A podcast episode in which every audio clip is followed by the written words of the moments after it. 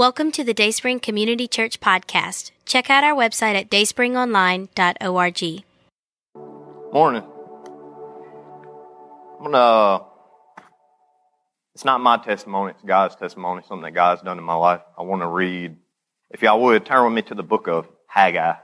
It's a short book for y'all that are unfamiliar with it. It's after Zephaniah. I'm just going to read a, a portion of a chapter, and then I'll kind of give you the background because it kind of fits my story of what happened in my life. Zechariah chapter 2, and I'm going to be reading verse 1 through 9.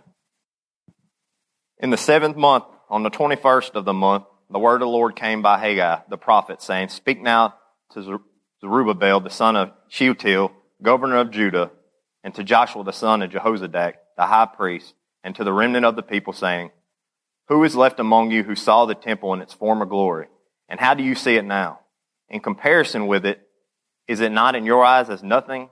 Yet now be strong, Zerubbabel, says the Lord, and be strong, Joshua, son of Jehozadak, the high priest, and be strong, all you people of the land, says the Lord, and work, for I am with you, says the Lord of hosts. According to the word that I covenanted with you when you came out of Egypt, so my spirit remains among you. Do not fear. For thus says the Lord of hosts, once more, it is a little while, I will shake the heaven and the earth, the sea, and the dry land, and I will shake all the nations, and they shall come to the desires of all nations. And I will fill this temple with glory, says the Lord of hosts. The silver is mine, and the gold is mine, says the Lord of hosts. The glory of this latter temple shall be greater than the former, says the Lord of hosts. And in this place I will give peace, says the Lord of hosts to give you all a little background of what's going on is rebellious Judah had been drugged into captivity, and this is the third time they were in captivity, in Babylonian captivity. They remained in captivity for about 70 years, and through the inspiration of God, after the Babylonian captivity had fallen, a Persian king allowed them to go back and start building the temple again.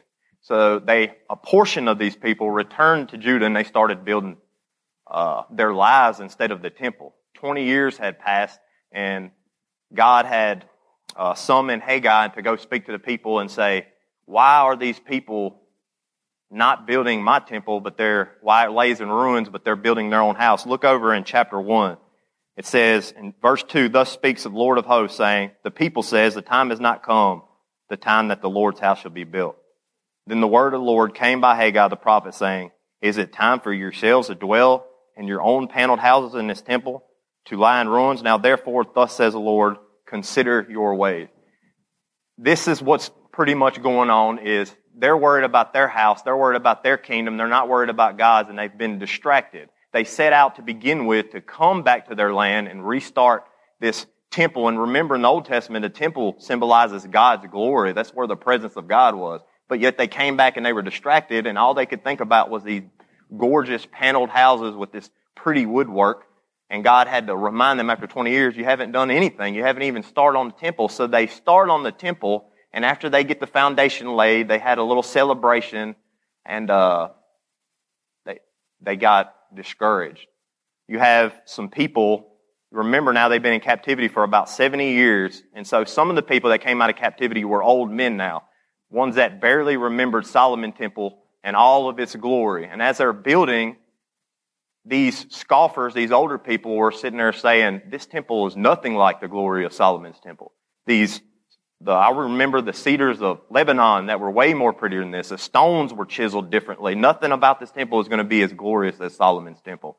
And so the people were tempted to quit. That's my story. That's what, what I was going on, was going on with me because every time I had came to the Lord, it wasn't a false conversion, but I had came with all this ambition and all this strength and this desire to serve God, but after a little while, my kingdom became more important because I got distracted or I got discouraged because I looked at the lives of people around me who had a real godly life and they had the real spirit dwelling inside them and mine didn't look anything like that. I wanted to give up before anything began. I said, I'll, I'll never be holy. I'll never have the presence of God walking in me. I'm looking at my life and it doesn't seem like God's done anything. I see what He's done a little bit, but maybe God's left me. Maybe, maybe He's not with me anymore. So I want to tell just a little bit uh, about my testimony. And keep this in mind that as they started this construction, it was only about three months before they became discouraged. They worked about three months. They were ambitious. They had that celebration. They were on fire. They were ready to just do the will of the Lord and have His presence, and then three months later, they already give up. I did some uh, research on statistics, just on how people's priorities are when they make some type of oath, maybe not even to God, but just to themselves. And I found that people who make uh, New Year's resolution, and this is sad to say, but 8% of people who make New Year's resolution quit. They give up. Not only do they give up, they give up within the first three weeks. It doesn't matter what it is. It just, they say, I'm going to go to the gym or I'm going to stop eating jelly donuts. Whatever the case be, they make this New Year's resolution and when three weeks they, they just grow weary. They get discouraged or their priorities become more important than whatever this resolution was that they had. That's 92% give up within three weeks. That's the kind of people we are. We give up. As soon as things seem a little hard, a little pressure gets put on us, or we're going to have to make some sacrifices, we say, eh, I'm going to go back to, to building my little pretty house and I'll worry about the glory of God later on. 76% of people who are in prison right now will return to prison. 76%. 67.8% of those people within the first three years that they're out, they'll return to prison. And most likely on the same charge or a like charge that they committed to begin with when they got out. 76.6 within five years return to prison. So think about this. That's more than three quarters of everybody that's sitting in a cell right now are going to be back in prison. I went to prison three different times. I spent two different times in Parchman. But if you go to prison in the state of Mississippi, you'll meet what they call the helicopter man, and he is the uh, chaplain for Central Mississippi Correctional Facility in Pearl. And if you want free envelopes and a free Bible and some paper so you can, and he gives you one stamp and he tells you that stamp is to write somebody who has some money, that way they can put some money on your books. Use it wisely. But all this comes out of his own pocket because uh, he feels like the Lord has told him to do that and he's been doing this for many, many years. But he gives a speech about every three weeks for all the newcomers that come through the facility and it lasts about three hours and the pretty much summed up of the whole story is that almost 80% of you are coming back. And he, and he said it like this. There was four tables in there, and at the time there was a hundred, about a hundred people in there. He said, three of these tables are coming back to prison. One of you is not. I'm looking around like, which table? I want to be on the table that, that's not coming back. But he said that, he said that most of you will come back sadly, and that's just statistically. It's nothing that I'm trying to put on you or confess over you. It's just and he gives this long reason of why people return. They go back to the same old thing, and, and it's pretty much summed up in that, that we go back to what's familiar, even if it's painful because there's some type of comfort in familiarity. I don't know what it is, and, and I experienced that in my own life that change is scary and it's unknown, but I knew that I could always run back to my drug addiction and, and where it wouldn't solve my problems, I knew it could numb my problems for a little while. And even in my pain and my depression, it was comfortable. And I know this sounds sick, but it, there was some type of comfort in it because I was used to it. I wasn't used to anything else. And when things were going good, I literally felt like Satan was right around the corner just waiting to screw it up. I had the most negative outlook on life that you can possibly imagine. If something could go wrong, I knew it was going to go wrong. It was going to go in my life. If there was a 1% chance that anything could happen, it was going to happen. It was going to happen to me. Even my own dad told me that and it was like reaffirming this belief that I had this curse on my life. He said, it's like a rain cloud follows you around. You got the worst luck of anybody I've ever seen in my life. And I, I thought that was just me. That actually was happening. Everything could possibly go wrong was going wrong. I read this quote the other day. There's a philosopher. He's still alive today. He's an older guy. He writes a lot of books and poems. And this is what he said. He said, discouragement tricks you into mentally or emotionally dwelling in the very place you want to leave. His name's Guy Finley. And that makes so much sense because this discouragement has a purpose. It's 100% an attack from Satan, and it's to get you to stay right there where you are in your sin and not go towards God. That's what it does, and that's what it did with me. Uh, just to give you a little background, I didn't grow up in church. My dad didn't believe in God, and uh, until the time I was about 21, I didn't know who Moses was. I'd never heard any characters of the Bible. Never went to a, a church with a friend or anything. My parents didn't really like the ideas of going to church because my mom grew up in a Catholic church and stopped going after her and my dad got married and his parents were, I don't know if they were while he was growing up, but they were Southern Baptists. and they drug my mom, and I think we were little and drug us. I don't remember it to a Southern Baptist. Uh, it was a uh, not a convention, but a revival. And can you imagine if you know anything about a Catholic church, and then you picture a Southern Baptist revival? My mom ran out of there so fast when they started praising God. They said her feet didn't hit the ground. We never were allowed to go anywhere near a church like that anyway because she b- believed that the only church was the Catholic Church. So needless to say, I, I never went to church again. And by the time I was 16, I was doing drugs. I was smoking weed and I had a best friend who I'd grown up with. And he had met this girl who was a Christian and she drove him to Bible camp. Me and him had hung out every day. We had fun. No, there was no conviction in what we did, but here he comes back from Bible camp and while we're smoking weed, he wants to bring up Jesus It was like the ultimate buzzkill. It's like, man, why are you always bringing up Jesus? I started feeling bad because I knew that what we were doing wasn't right. You know, morality tells you that. And I knew that this Jesus fellow he was talking about probably didn't like what we were doing. So every time he'd bring up Jesus, I felt this conviction. And he'd always say, man, there's something better, bro. I can't explain what the, what happened to me at that camp and the joy that I have, man. And I just want that back. Why he was still doing that. And then today he, he is a, a Christian. He's a godly man. He doesn't do any drugs, but I, he sobered up not long after that and I got worse off. Um, I became an opiate addict, taking uh, pain pills for y'all who don't know what opiates are. And then that led into an IV addiction where I was shooting, using syringes. And that's the only way that I would do the drug because it just hit me harder that way. Uh, I ended up becoming a heroin addict. I was one of the first people ever in the methadone clinic when this methadone clinic came to Jackson. I was the one of the first ones through the door. I was on that clinic three different times, sometimes for a couple years at a time, and it was the most, it's the stupidest and most horrible thing that they've ever came out with. Uh, so here I am at 19 years old. I'm a junkie, and I don't know what I'm going to do in my life. I have no career choice. I have no ambition. There's nothing I want to do. I don't have a relationship with Jesus, although he had talked to me a lot about Jesus, and I found myself at times praying God would take away what I was doing because I knew it wasn't right and I knew I wasn't happy. I just didn't understand I could have a relationship with this guy. I ended up in juvenile detention center a couple times. Uh, I got expelled from school, high school, before I turned 18. I was just a problem child.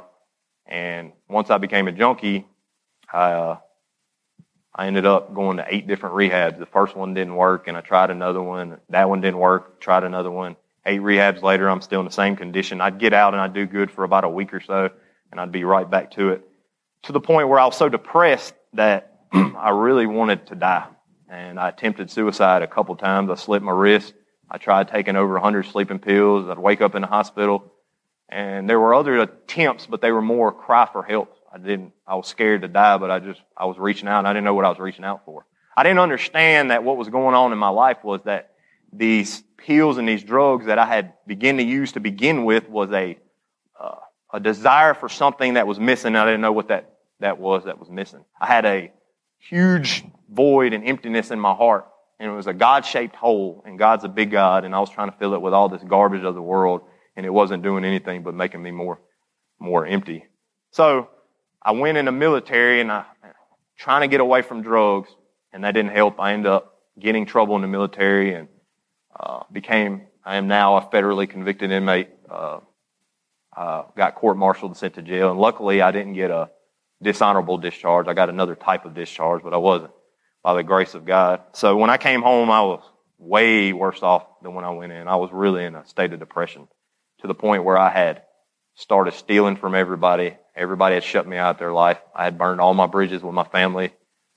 I ended up sleeping in hotels, and the rest of the time I was sleeping in abandoned houses. And it got to a point where for two years straight, I walked the streets of fortification and panhandling at every little gas station and store, constantly going to jail for panhandling, constantly going to jail for trespassing, constantly going to jail for paraphernalia, uh, minor possession charges, in and out. I'd go in jail.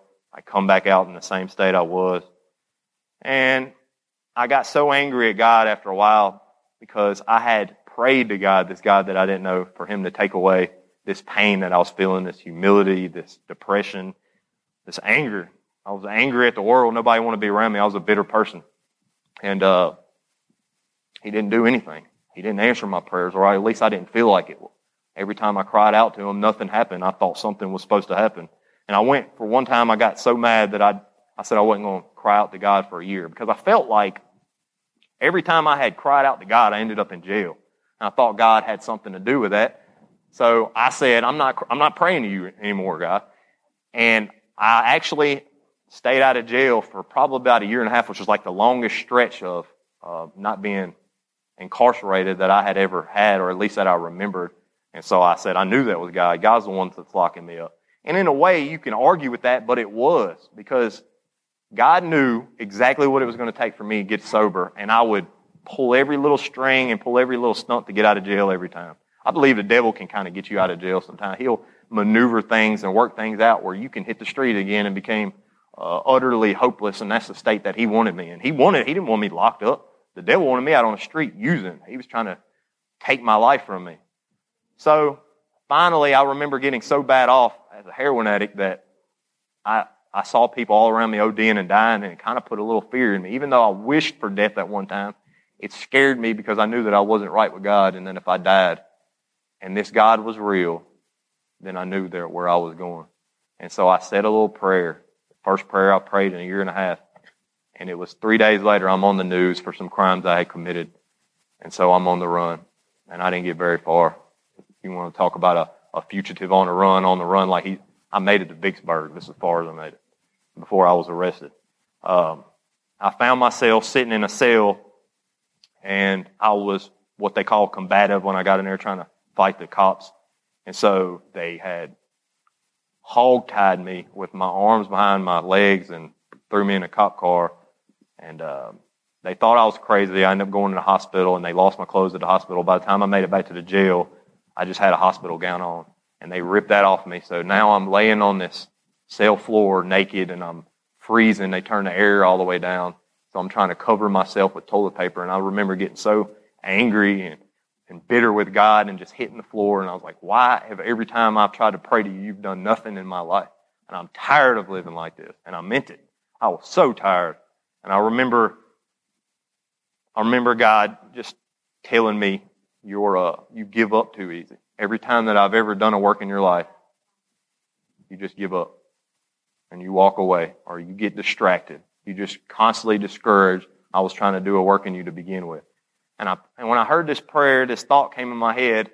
I had been to jail and I counted, and most of these are, are misdemeanors. Some of them are felonies, but 64 times that I, that's what my rap sheet said. 64 times, and I remember the devil just telling me this was always in my conscience. You've been to jail 64 times. You're going to be to jail 64. I've gotten you 64 times. I'll get you another 64 times. I remember praying on that floor, so angry and so hurt. And this prayer was a little bit different, or actually it was a lot different than any prayer I've ever prayed. I actually prayed every other time I prayed for God, please get me out of jail and I'll do better. Please give me some help, or please help me get this, or help me do that, or please make this pain go away, or whatever the case be. It was always with my comfort and my well being, or, or, so I thought in mind. But this time I prayed God, I said, please don't let me out of this jail cell. Because I had taken things from people. Um, I had cost people money. I've done a lot of things to hurt people. And I don't want to hurt people anymore. And I don't want to do this anymore. I don't want to leave this jail cell the same way that I came in. And I meant that with all my heart. And I said, if I have to do 20 years or 30 years, so be it. I don't want to get out the same way that I came in. Uh, longest sobriety date I've ever had previous to that point was 23 days since I was 16 years old. I had 23 days sober. It was the longest stretch I ever had. Besides a few times that I've been in jail a little bit longer and I couldn't get to it. But as far as on my own where I could get to drugs, uh, longest I've ever made it on my own was 23 days. So I asked myself, what is my problem? Why do I keep returning to the same thing every time? What is wrong with me? And that's when this scripture that I found later came to me, or this chapter, where these people had came back. They had gotten out of captivity. And some people say your captivity in the jail. My captivity wasn't in jail. My captivity was on the street. My release from captivity was in jail when I found Jesus on that cold floor naked. That's when my, my uh, release was. And uh, he kept telling me that it's, it's discouragement and distraction. Every time you get out, you run back. You, you just grow weary. You You don't stand firm long enough. You don't give me time to do anything in your life. You keep running back to familiar. It's almost like you're scared of what's going to happen. And I was, and I don't understand that. I can't even explain to you why I would not want something better in my life. There was something scary about change. The helicopter man, whenever I was in prison, said this. It's a profound statement. He said the only way that anything is ever going to be any different is when you realize or come to the conclusion that the pain or of remaining the same has to be far greater than the pain of change. In other words, he's saying you're going to hurt either way. You're going to hurt for a little while. You're going to have to give this world up and hurt now, or you're going to keep on dragging yourself through the mud and you're going to continue to hurt. So that's what I wanted, and I, I didn't want to be that statistic anymore. Like he said, 85% of you, or or what it was, 79% of you coming back, and I said it wasn't me all three times, and here I am again, and I wanted to make sure that I would never come back. And I cried out to God. I constantly, every day, I cried out to God. I uh,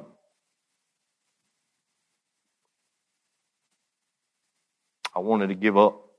I found this from Billy Graham yesterday. Yesterday, he said, because here I am sitting in jail, and I prayed to stay in jail, and I end up in Hinds County in this dark, depressing cell.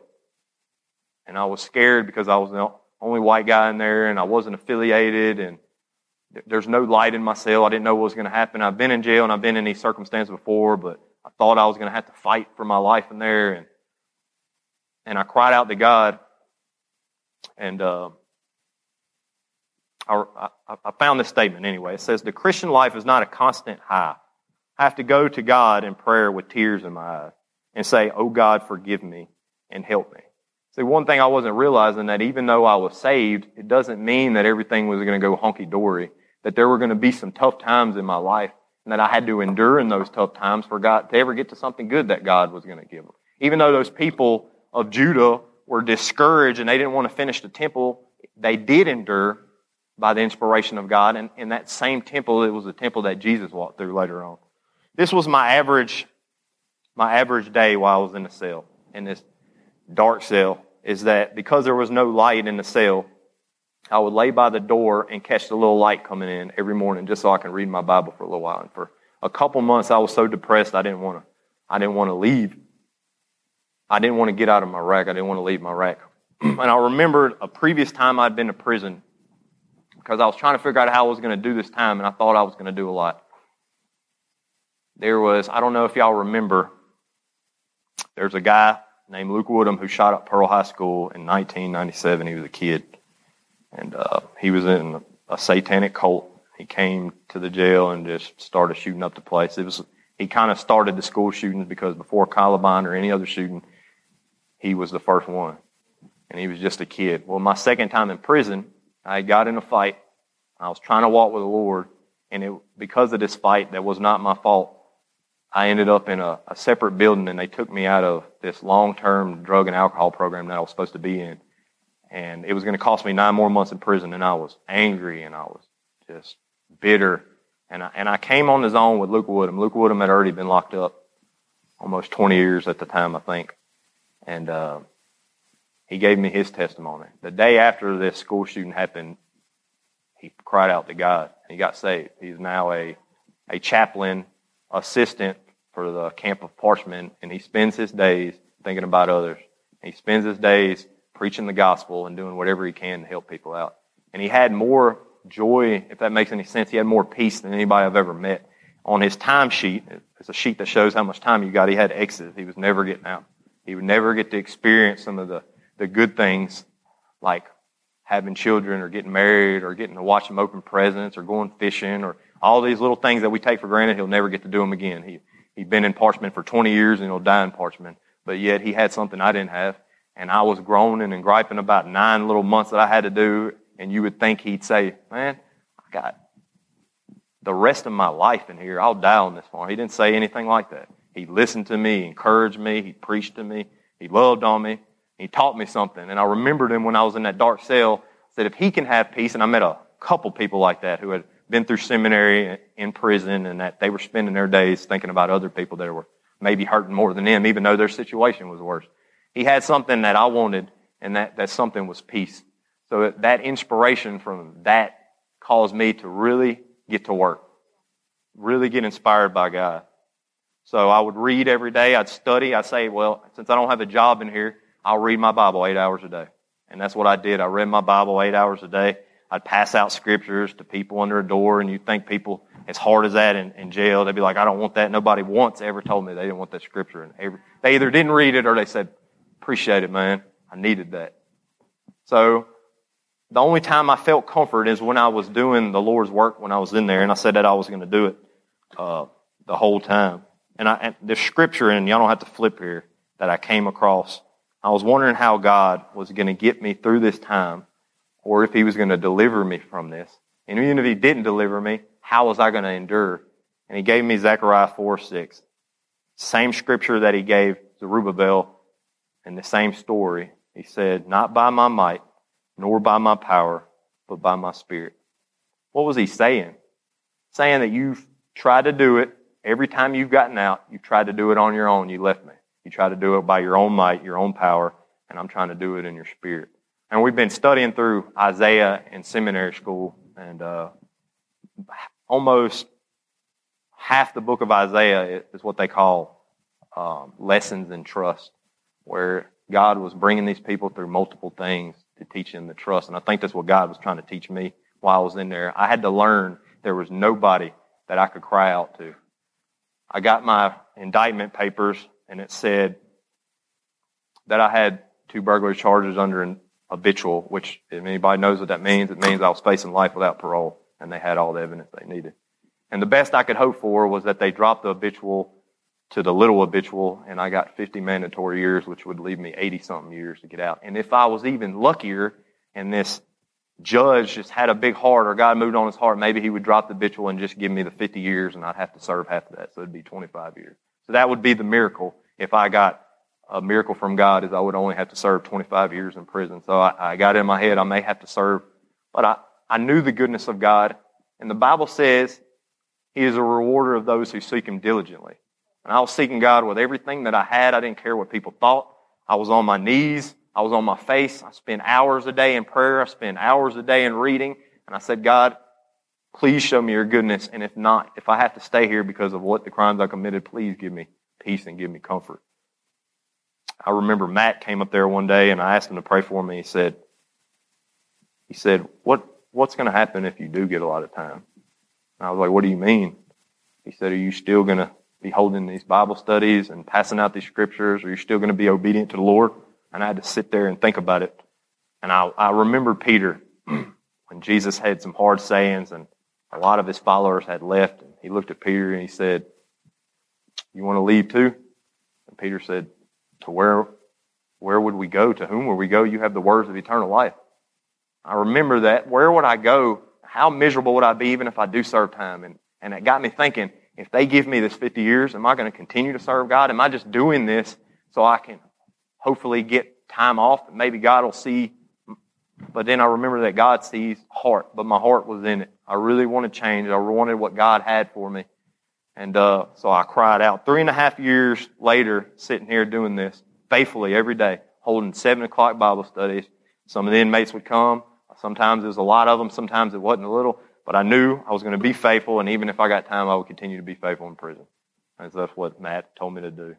But three and a half years later, my court date had been put off so many times. I had watched people come and go, come and go, come and go, come and go. And I remember getting angry. I was just like the Jews. I was ready to quit because I couldn't see God at work. Just like when they started to build this temple and they had these scoffers, I had the same scoffer in my ear, the devil saying that you're going to get a bunch of time. God's not going to do anything with you. Look at how people keep coming and going and you're not going anywhere. And literally everybody who had the same charge, even in a lesser, not under a bishop, was getting 30 years. Everybody was getting 30 years. And the judge that I had came on the news, and I remember seeing it and getting so discouraged when I was locked up. He told the people on the news, he said, if any inmate comes in front of my courtroom, in front of my podium, and he has an habitual charge, I'm not dropping habitual. He's getting sentenced under habitual. He sat there and made that, that promise that you will get that maximum amount of time of whatever your sentence carries, and I'm not going down. You've done been. That's what we call the three strikes you're outlaw, and I had three and four sitting in front of me right there. Um, three and a half years later, I'm still sitting there wondering what's going to happen. This judge steps down. And I got so angry wondering why I'm still sitting here and I'm not getting out. This judge steps down. He runs for Mississippi Court of Appeals and a new judge takes the bench. Two and a half months later, two and a half months a year, two, two months later, my lawyer comes and the DA had finally faxed him a plea offer for my sentence.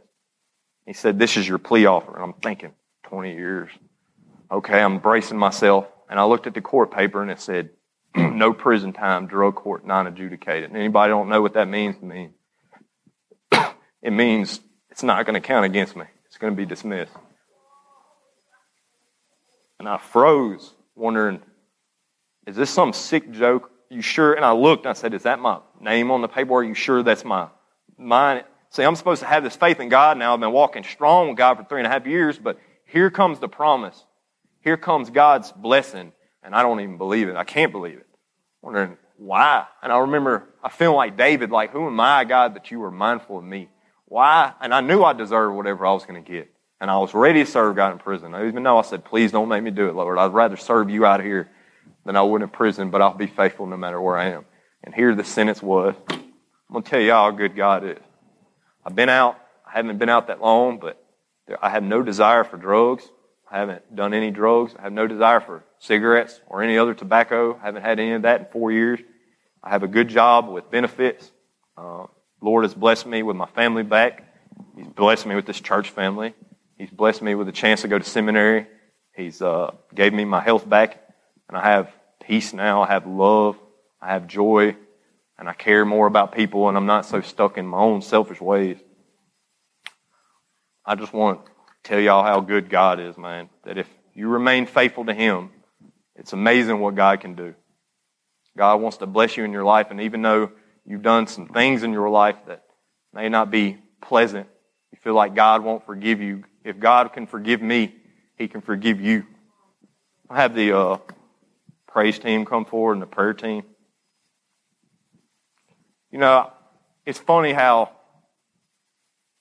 the only time that we'll ever find hope is a lot of times is when we find ourselves utterly hopeless. And I know this sounds weird, but if I wouldn't have never had that hurdle in front of me, if I would have never been facing that amount of time, I would have never found God, and I would have died in my sins, and I would have been in hell. But thank God He allowed that. Thank God that He moved on me to pray that prayer, and thank God that He opened the doors up for me to go to prison. So I want to pray right now for you, Dayspring, as uh, as we play a song. Maybe you're like these Jews who started construction at one time, like I was so many times. And after a while, you just get discouraged. You can't see how God's working in your life.